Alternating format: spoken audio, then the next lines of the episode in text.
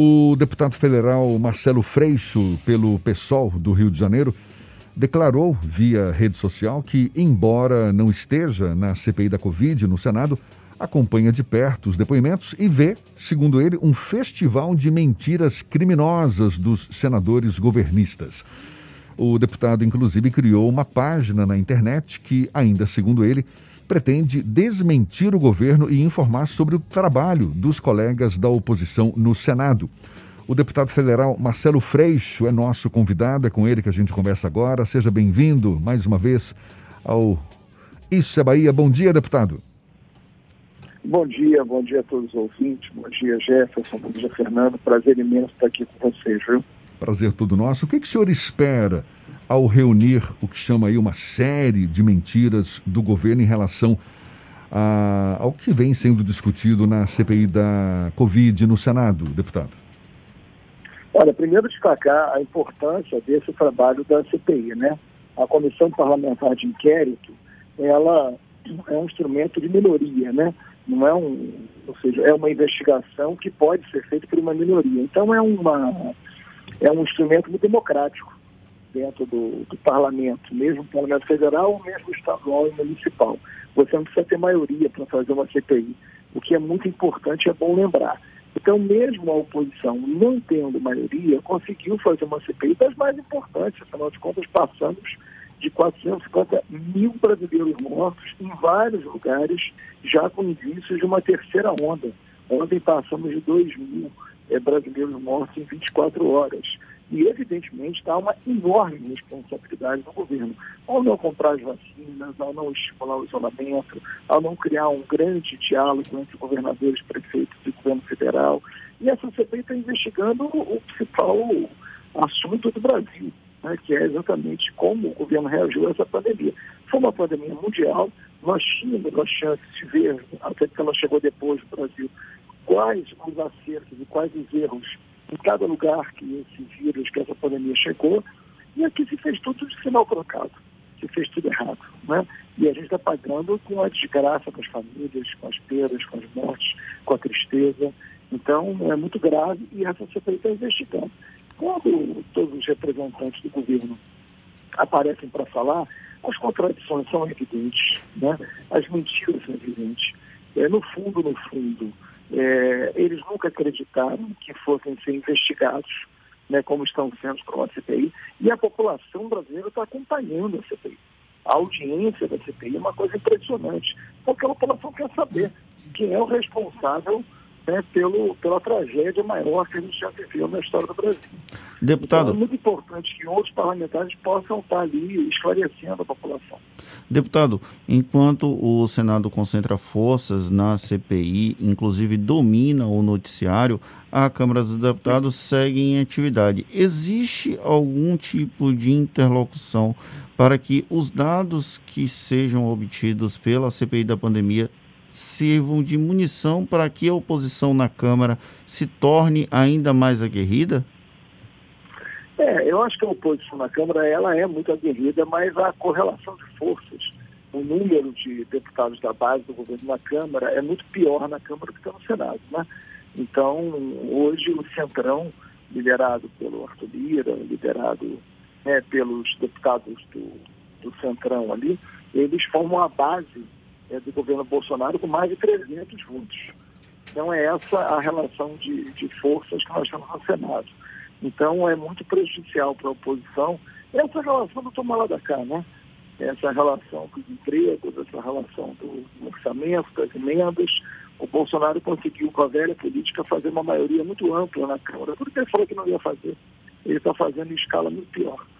Então, na Câmara, a gente não consegue. Agora, a gente evidentemente, cumpre um papel importante né, da denúncia. Por exemplo, por exemplo nós, é, deputados da oposição, de todos os partidos da oposição, entramos no Ministério Público Militar com uma, um requerimento de informação e uma denúncia é, sobre a postura do ex-ministro Pazuello, que é um general da ativa, em relação às Forças Armadas.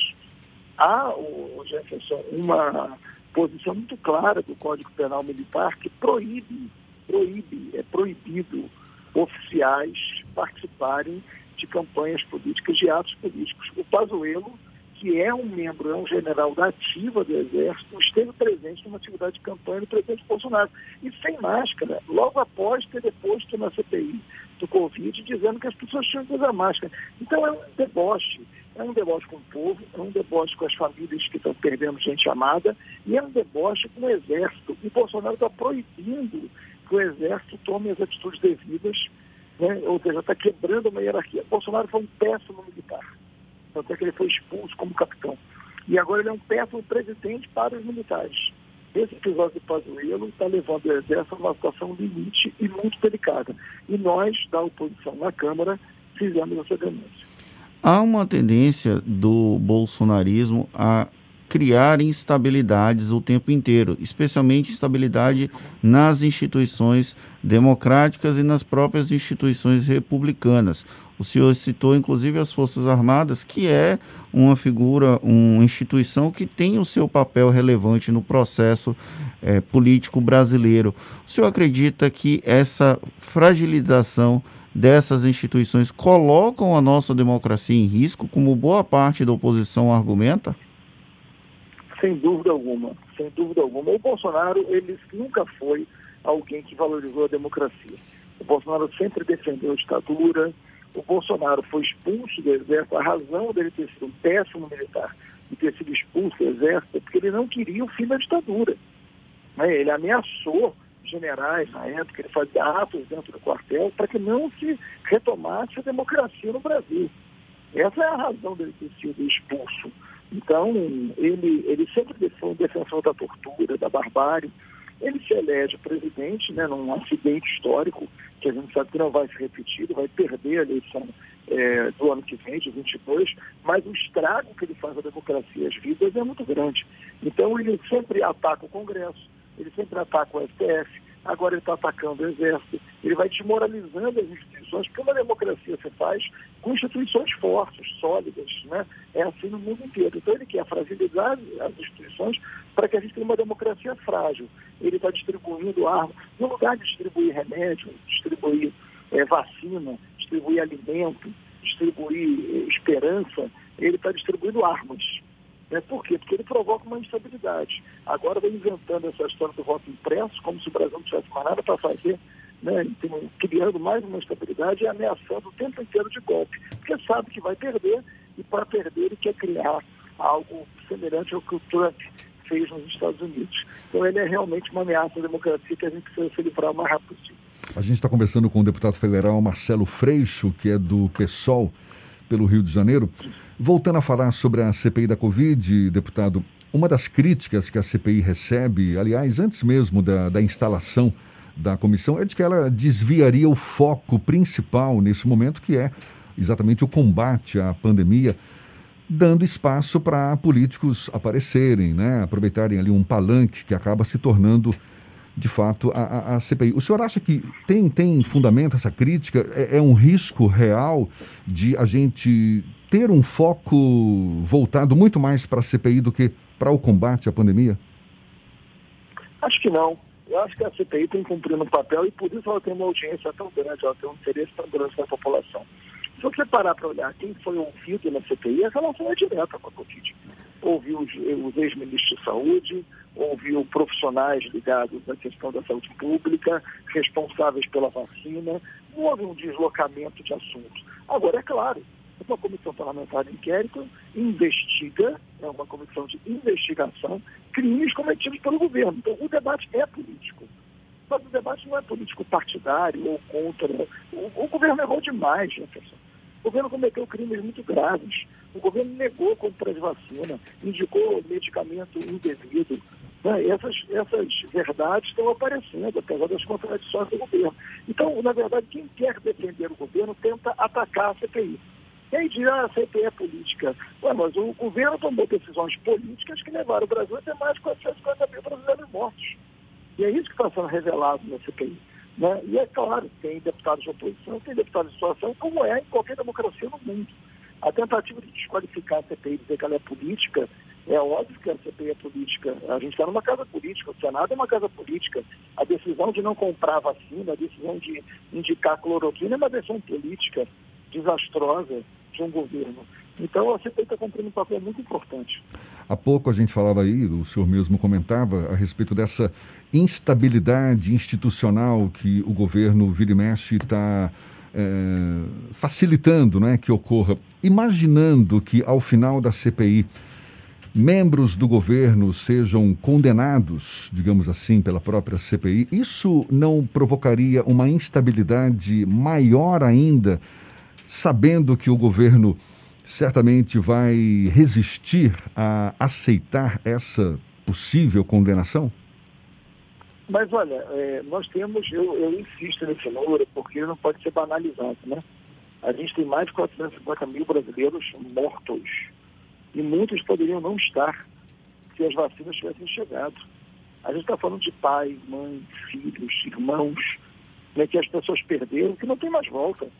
E essas vidas poderiam ter sido é, garantidas, poderiam estar entre nós, se o governo fizesse a sua parte, como outros governantes, mesmo da direita, fizeram no mundo inteiro.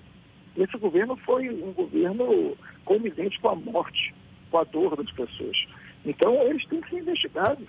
Não, não, não pode ser impune. Não pode ter impunidade para isso. Agora, Bolsonaro vai disputar uma eleição, né, como determina a democracia. Eu tenho certeza absoluta que os brasileiros vão derrotar Bolsonaro, porque o Brasil é muito maior do que qualquer é, é, mau capitão de plantão. E depois do seu governo, ele tem que responder pelos crimes que ele cometeu. É assim no mundo inteiro. Um governante que leva o seu povo à morte, ele tem que responder por isso.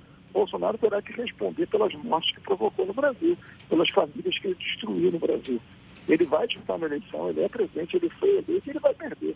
E depois ele responde, ele e os seus ministros, ele e suas equipes, ele e os fanáticos, porque isso, é um grupo de fanáticos né, que segue estão acabando com o Brasil. O Brasil voltou a ter fome, o Brasil tem desemprego, as pessoas estão desesperadas, as pessoas estão morrendo.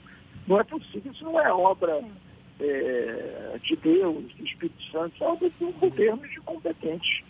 Né? Então eles têm que responder pelos crimes que cometeram. Deputado, o senhor emergiu nacionalmente do ponto de vista do noticiário a partir da CPI das milícias lá no Rio de Janeiro.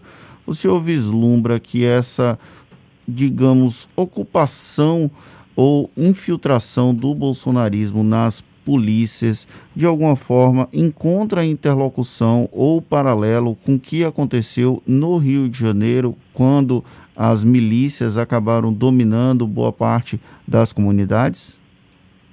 Totalmente. Há uma relação direta. Eu já falei isso muitas vezes, não é à toa que o Bolsonaro é daqui do Rio, né?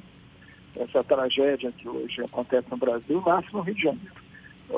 Quando a gente investigou as milícias, também numa comissão parlamentar de inquérito, e isso foi no ano de 2008, aqui a gente concluiu que crime, polícia e política não se separavam mais. Vou repetir.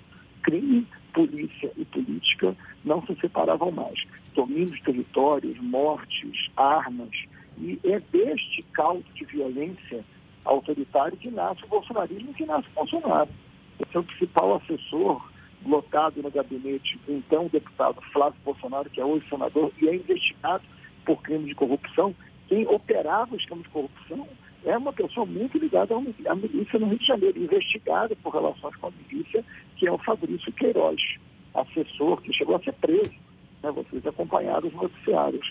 Então, a família Bolsonaro sempre foi uma família com muita relação com a milícia. O maior miliciano, o maior assassino, é, matador do Rio de Janeiro, que foi morto aí na Bahia, pela polícia da Bahia, o Adriano da Nóbrega, que era dono de vários negócios dentro da milícia, bandido perigosíssimo, tinha sido expulso da PM, ele foi homenageado pelo Bolsonaro, homenageado pelo Flávio Bolsonaro.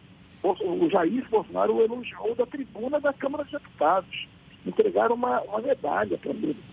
A, a, família do Adriano era lotada no gabinete do Flávio como funcionário fantasma.